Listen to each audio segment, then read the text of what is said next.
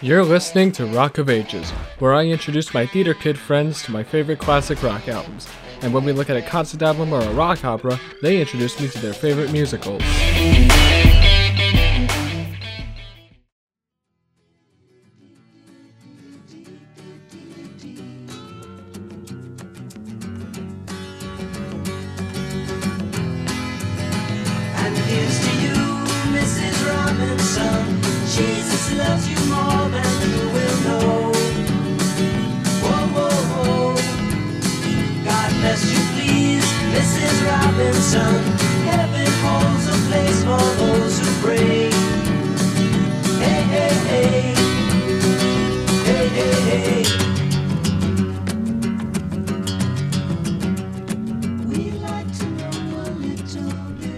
Everyone. Today we're talking about Simon and Garfunkel, Bookends. With me, I have Paul Heyo. and Romy.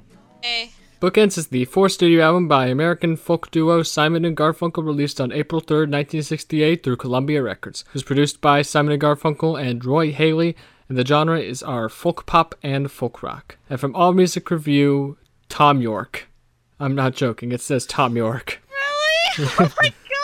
It's it's actually spelled uh, J U R E K and it's pronounced Uric, but for all intents and purposes, let's just call him Tom York. Simon and Garfunkel quietly slipped Bookends, their fourth album, into the bins with a whisper in March 1968. They are equal collaborators with producer engineer Roy Halee in a multivalently layered song cycle, observing the confusion of those seeking an elusive American dream, wistfully reflecting on innocence lost forever to the cold winds of change. Bookends is problematic disillusioned themes, sometimes disguised in dry humor, striking arrangements, and augmented orchestral instrumentation, portray the sounds of people in an American life that they no longer understand or understands them. Simon and Garfunkel never overstate, and instead they observe, almost journalistically, enormous life and cultural questions in the process of them being asked. In just over 29 minutes, Bookends is stunning in its vision of a bewildered America in search of itself. Alright, what do we think of Bookends by Simon and Garfunkel? It's good. It's great. I love it. Yeah, I thought it was really interesting. Um, I'm not sure how much I like it though, because for every two songs I like, there's gonna be a song I dislike. I think it was really, really, really good. I'm glad to see we're on the same page. But why do we think it's so good?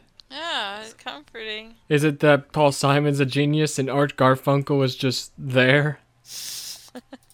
I mean, he did sing on Bridge Over Troubled Water. And that's not on this album. Yeah, I, I vaguely remember Art Garfunkel singing here in town, like late 2000s, early 10s, maybe. I don't know.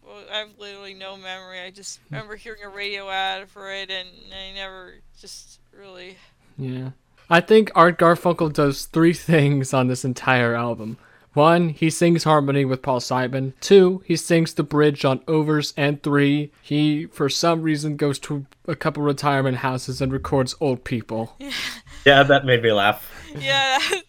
Why did he do that, like though? I- that last thing sounds like something I do for like artistic purposes. I guess it is interesting to hear someone who was born in the late 19th century still kicking in 1968. They're probably all dead now. Yeah, probably all dead. Like, yeah, So now it's it's not just voices of old people. It's voices of dead people.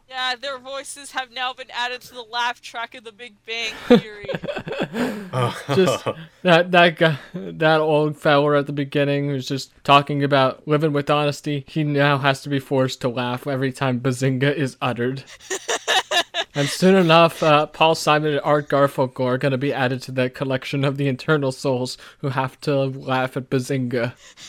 I I just remember when we were recording our last um watch this episode when like Oh yeah, I said I said like a copy pasta of the audience going ape shit when Sheldon said the word bazinga. It was it was glorious.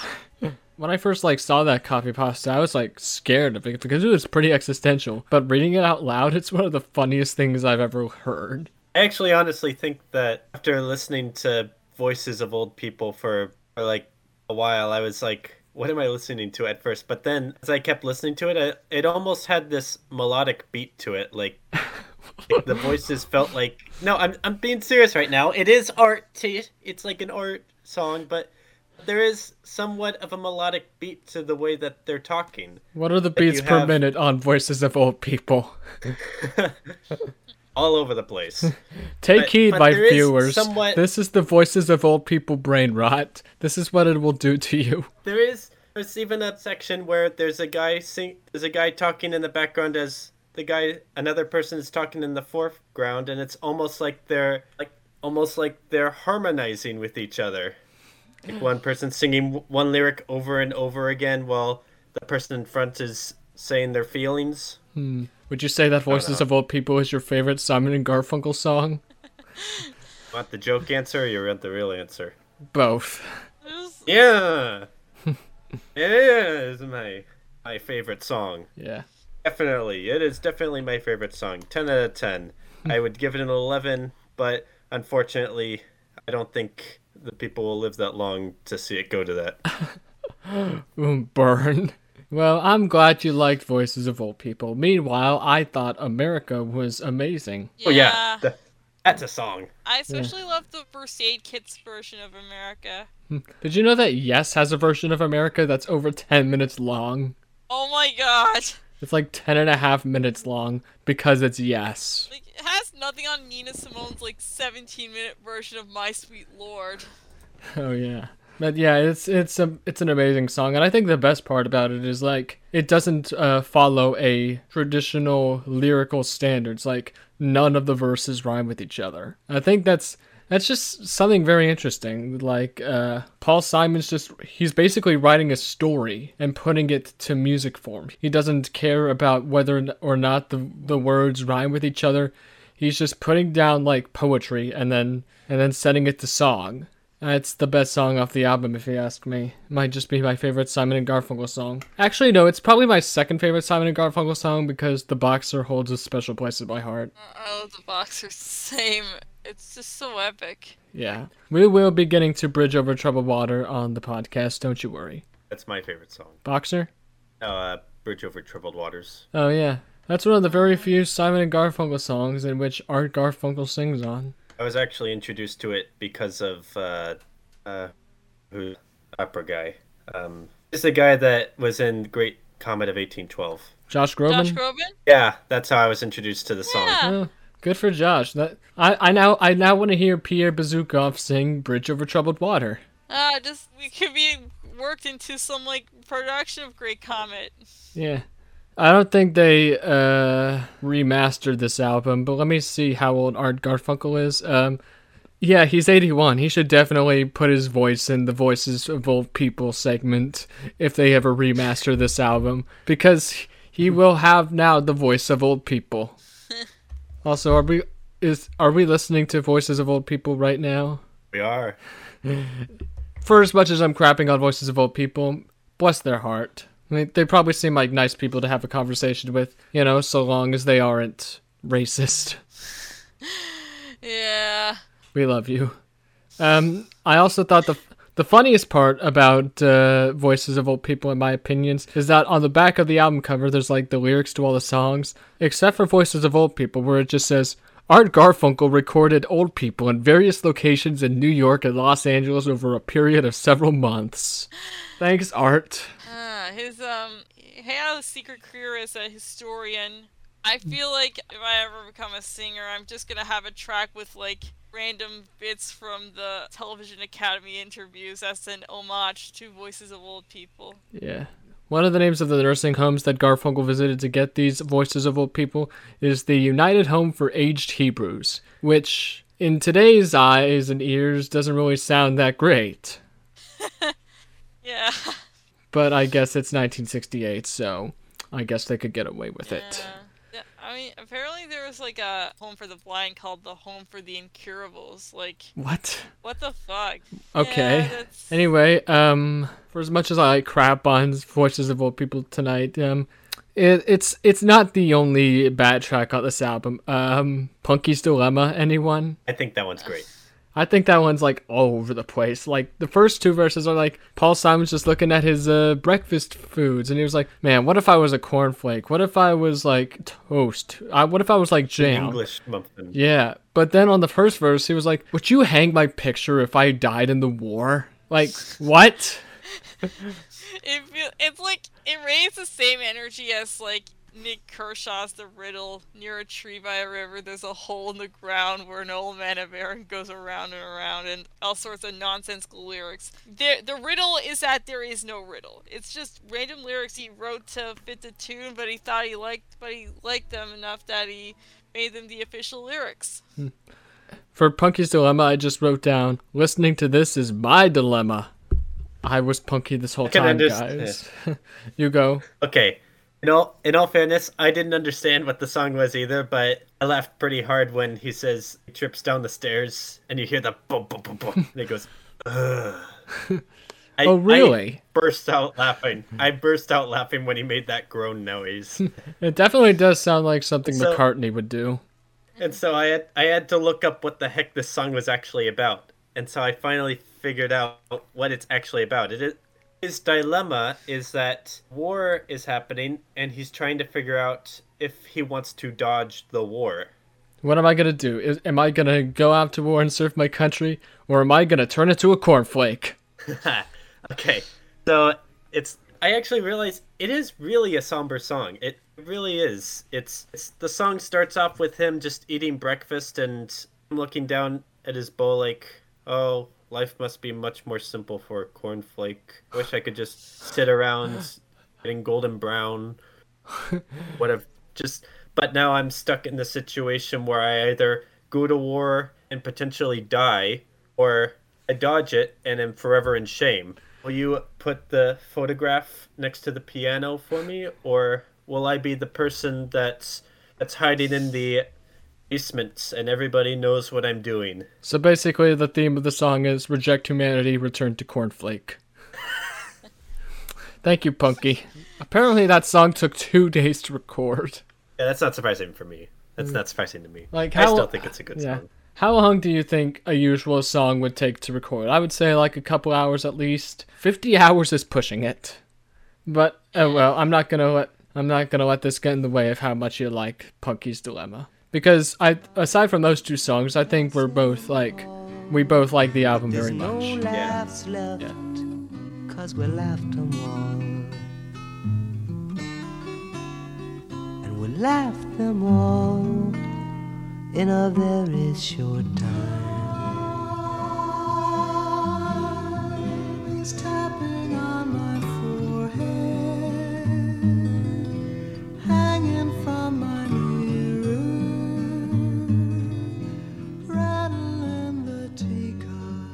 I will say um at the Want to talk zoo it? uh, before I do, I just want to say at the zoo was a bit of a weak point for me. Like I didn't, I don't think it's a bad song. I just think it was a bit of a weird thing to close on. Yeah, I agree.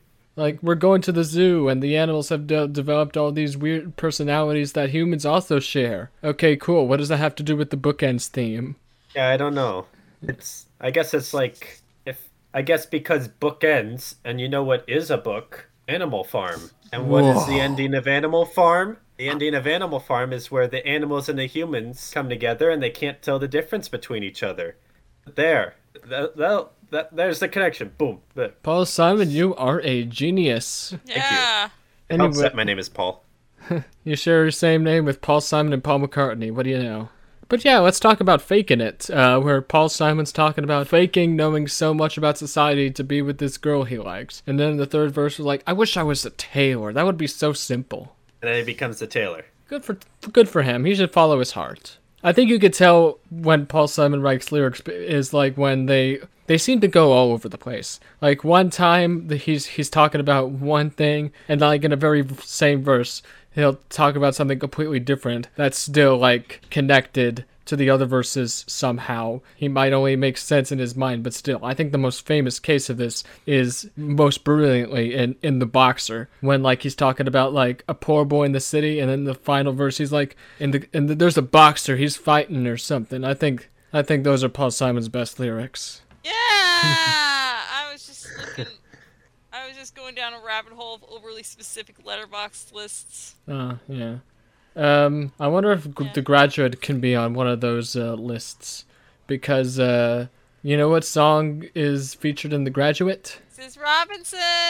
I'm not surprised it's not. I mean, it's literally named after her. And it's Yeah. it's a brilliant song. I would not put it in my top five Simon and Garfunkel though. I mean, I figure there should be at least one undiscovered, overly specific list that has The Graduate as one of the two movies, two or three movies. I think my top five uh, Simon and Garfunkel uh, songs would be, uh, of course, "Bridge Over Troubled Water" and uh, "The Boxer," "America," "Sounds of Silence," obviously, and uh, "Scarborough Fair" slash "Canticle." I'm, I, I keep remembering Muppet Show episode where Paul Simon was the guest star and every song is written by him. And so Gonzo started like writing songs. So he just, and he just ends up like, ends up butchering El Condor Pasa into I'd rather be a pancake than a sneeze. That still does sound like something that Paul Simon would write. I mean, he literally wrote a song about how cars are cars. that reads the same energy as something. Um, but um, I don't remember what. But so I'm just gonna mention Cars was the last major VHS release ever during the original lifespan of the VHS, and it was only released through Disney Movie Club. Yeah. Uh, and now imagine- it's oh. going for sale for like fifty thousand dollars on eBay. Yeah, imagine finding like imagine like finding it in a thrift store. Imagine how how more epic Cars would be if the Paul Simon song "Cars Are Cars" was in it. Yeah. It wouldn't be that I'm- epic. I mean, James Taylor is on the soundtrack, so like it there Yeah, James Like, Taylor, and that's an indictment. yeah. In the Tom York review I mentioned at the beginning, um, I had greatly in- abridged that review because it was another one of those giant essay reviews. And uh, Tom mentions almost every single song in that review. He neglects to mention one. Do you want to guess what that one was? But Punky's Dilemma. Even he agrees that that song is just like the weakest link. Yeah, I if you think Voices of Old People is better than Punky's Dilemma, you've done something wrong. I mean, it's it makes more thematic sense to the bookends theme than uh, Punky's Dilemma. Like the the first half of the side is dedicated mostly to the soundscape tone poem bookends, and the second side are the catchy folk pop uh, that you know and love of Simon and Garfunkel. Did anyone notice how like side two is much more catchier than side one? Yeah. And Yeah. that that doesn't make it any more or less bad. It's just there's a clear tone shift in between bookends theme reprise and faking it. That's why I almost feel like this album would be better listened to on vinyl, but at the same time, I prefer to have audio quality. Yeah. It's kind of like when you're listening to the uh, the Abbey Road, and if you're on Abbey Road on Spotify versus on vinyl, and you go from the end Golden of Strawberry Fields Forever and Strawberry Fields, and you go directly into Here Comes the Sun, and everybody complains about how it's such a juxtaposition. I think that that level of incongruousness is much more like reserved for Pink Floyd because their their their string of albums, Dark Side of the Moon, Wish You Were Here, Animals, The Wall, people hate it when you shuffle them. Yeah. And that's because it's like, oh, but they're like concept albums. You need to listen to them as what as what they were. You can't just listen to individual songs. And like, I kind of agree with them, but like, just let the kids listen to the, what they want to listen to. Okay, you don't have to make such a big stink about how I'm listening to Waiting for the Worms and then I instantly go into Comfortably Numb. Which is actually something my friend did back when I was in high school, and I was gonna complain. Like, that's just so incongruous. Like, why would you do that? But I was like, what the hell? Why am I wasting my time with that? Yeah. But yeah, um, Mrs. Robinson, right now, um, very fun song. They make a Beatles reference, which is how you know it's good and with the times. Yeah. I also want to mention Hazy Shade of Winter because that that rocks. Yeah. Especially the Bangles version. Oh yeah, it's on like a soundtrack, isn't it? On this, it's on the Stranger Things soundtrack. I know that. Hmm. Well, I should probably listen to the Bangles version. I've been meaning to get into the Bangles because I always get the Bangles and the Go Go's confused. Honestly. I mean, they're both girl bands. Yeah. And uh I think was it Bangles that was on Gilmore Girls? I think I saw a Gilmore Girls episode where the Bangles were there. Yeah. Okay. Also, I just want to bring up a little elephant in the room. The very first like actual song on this album, "Save the Life of My Child," it does something that no folk band would ever do in their entire life, especially at this time, 1968, and that would be incorporate a Moog synthesizer into the instrumentation, which I thought was like very cool. It doesn't make too much thematic sense within the song. Like I think Paul Simon and Art Garfunkel just added in the instrument into the song because they could. But still, it's nice to hear like an early use of the Moog in like music. Interesting. And if you listen closely in the middle section, you could also hear a sample of "Hello, Darkness, My Old Friend."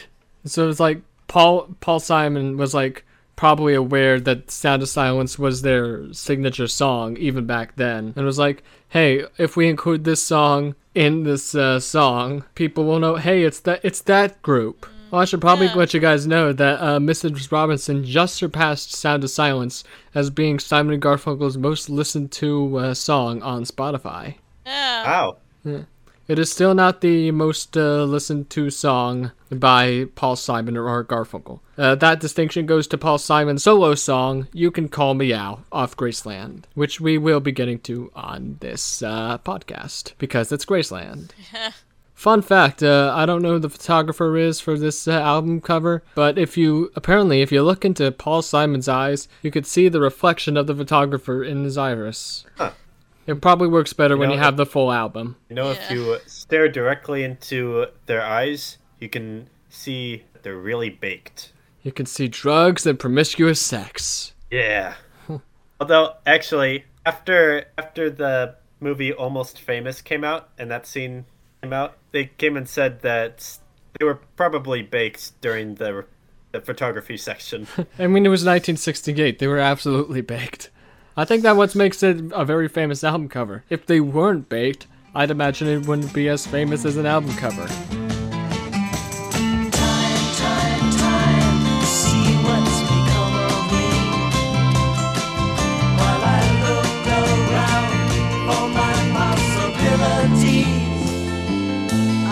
So hard to please.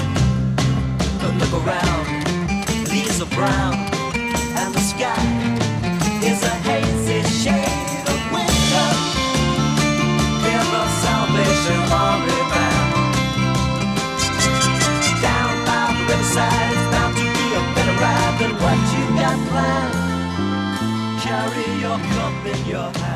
Some facts about Simon and Garfunkel. Um, they met in grade school when they both appeared in a production of Alice in Wonderland. Paul Simon was the White Rabbit and Art was the Cheshire Cat. Alice by Heart, Simon and Garfunkel crossover. Oh my god. We, I sh- we should just like send an email to Paul Simon begging him to to sing uh, "Those Long Eyes." Ah, the lobster song. We love lobsters, and It's been a while since we've mentioned lobster. it's been a while since we mentioned Alice by Heart. and might just because I'm not a big fan of that musical. I I've only love- ever heard the lobster song. It's, that's love all you make- need to hear. Yeah, I would love to make a film adaptation of it. Um, the duo's first name before Simon and Garfunkel was Tom and Jerry, which, according to Songfacts, was the name of a cartoon cat and mouse. They don't specify as like which was named after Tom and Jerry. They just say a cartoon cat and mouse. I just I find that to be a bit funny. Yeah, I mean, As who's gonna know who s- that is? Yeah, it's not like yeah, Tom and Jerry is a very obscure cartoon, my friend. Yeah. Um, yeah, I, yeah, who's who would have heard of them? They created a TV special called Songs of America, directed by Charles Grodin. And when they were producing that, they learned that large parts of America did not share their views on peace and tolerance. No, you're kidding me. the show sponsor AT&T pulled out of the special because it showed footage of the Vietnam War and Martin Luther King Jr.'s funeral. The show found a new sponsor, Alberto VO5, and it aired on November 1969. It got killed in the ratings because Peggy Fleming was skating that night. I I never even heard of Peggy Fleming right until now. Well, up yours, Peggy Fleming. You're beautiful, but uh, I, I have nothing against you, Peggy Fleming. It's just for the joke. Oh, and uh, while Paul Simon was working on his uh, solo career after the split of Simon and Garfunkel, Art Garfunkel decided to work as a math teacher in a private school in Connecticut. So that's nice. You just go from like Bridge Over Troubled Water, one of the greatest uh, songs of the 1970s, and now you're just a private school teacher. Yeah. And I think that's all we could say about Simon and Garfunkel. Well, there is one thing I want to mention. Yeah. During the song Mrs. Robinson, that there's the lyrics about Joe DiMaggio. What's the you say, Mrs. Robinson? Joe DiMaggio is gone away. Joltin' Joe. Elton Joe. Yep. That was his nickname. Yeah. Oh, okay. Thank you for correcting me. Mm-hmm. But during that time, Joe DiMaggio was still alive. He was he, he he just ran away because he couldn't take it. And he was still very active in sports at the time. Swing and a miss, as Joe DiMaggio would probably say. And so Joe kind of asked them, like, hey, wh- wh- what was that lyric about? And they confessed, like, um, well, you see, we just needed a, a name that sounded well and We were just- with. We were just really baked at the time. It just needed a, a name that sounded well in the lyrics. Yeah. Also, I oh I, at the end. I did say last week. I want to correct something. I did say last week that Bookends was like the shortest album we've ever done on Rock of Ages at 29 minutes and 27 seconds. But I would like to correct myself because there is an album that is shorter than that, and that would be the self-titled debut by Ramones at 20, Yeah. 29 minutes and 16 seconds. Oh, But not even that. There was still an album shorter than that. Creedence Clearwater Revival's Green River at 29 minutes and 13 seconds. So Bookends is only the third Oh. shortest album we have covered on this very fine podcast. So made a bit of an oopsie on my head there. Sorry about that. All right, uh, we should probably go around the room. Uh, Paul, you're up first. Out of 10, what would you give this, and would you recommend this to a lover of musical theater? I'd give it an 82 out of 100. So that would be an And- 8.2. Yes, 8.2 out of 100. I 8.2 out of 10. Sorry, and I'm sorry. I really do like Punky's Dilemma. I'm not telling you not to like it. No, no, no. It's that's what's making my rating go from an 8 to an 8.2. That's that's the one song that's made the rating go up. Because like I'm not a big fan of At the Zoo. I really love Mrs. Robinson. I really like Faking It. I really like the bookends parts, the bookends and its reprise. I really like that. Like I really like this album, and I would give it to a theater kid just because they have a reprise on it. Theater kids, when they see a reprise, a wooga. Uh, Romy, Uh, I, I give it a set, an eight. I mean, I like the softer stuff a lot more than the jauntier stuff, like especially America. yeah. I don't know. I think I'd I'd give it like an 8.1, but then I'd have to give credit to Punky's Dilemma and Voices of Old People, and I'm not sure I'm ready to do that yet. And then again, those are just those are just two songs. Um, like I could do without. Like At the Zoo is not my favorite song, but I it's not like I couldn't do without it. Like if I had to sit through it, I wouldn't be like, "Ew, turn this off." And even with uh, Punky's Dilemma, I wouldn't be like, "I uh, turn it off." It's just silly, but not silly in an endearing way, in my opinion. And Voices of Old People just doesn't really make much sense. Like, what if the Beatles put like Voices of Old People on one of their albums? It How- did. It's called Revolution Number Nine. Okay, okay, fair, fair enough.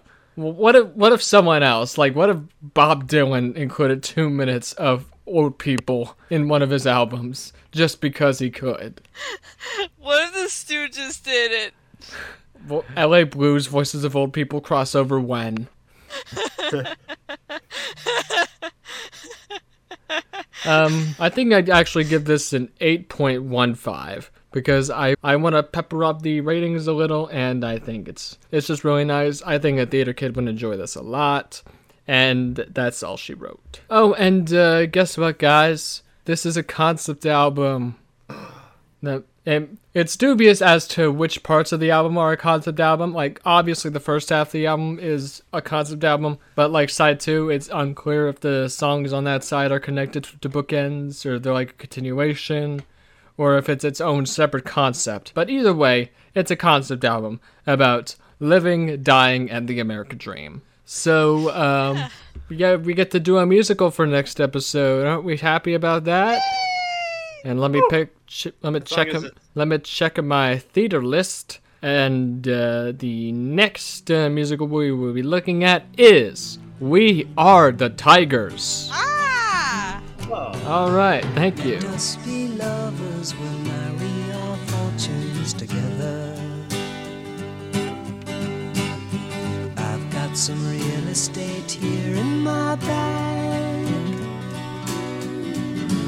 So we bought a pack of cigarettes and Mrs. Wagner pies and walked off to look for America.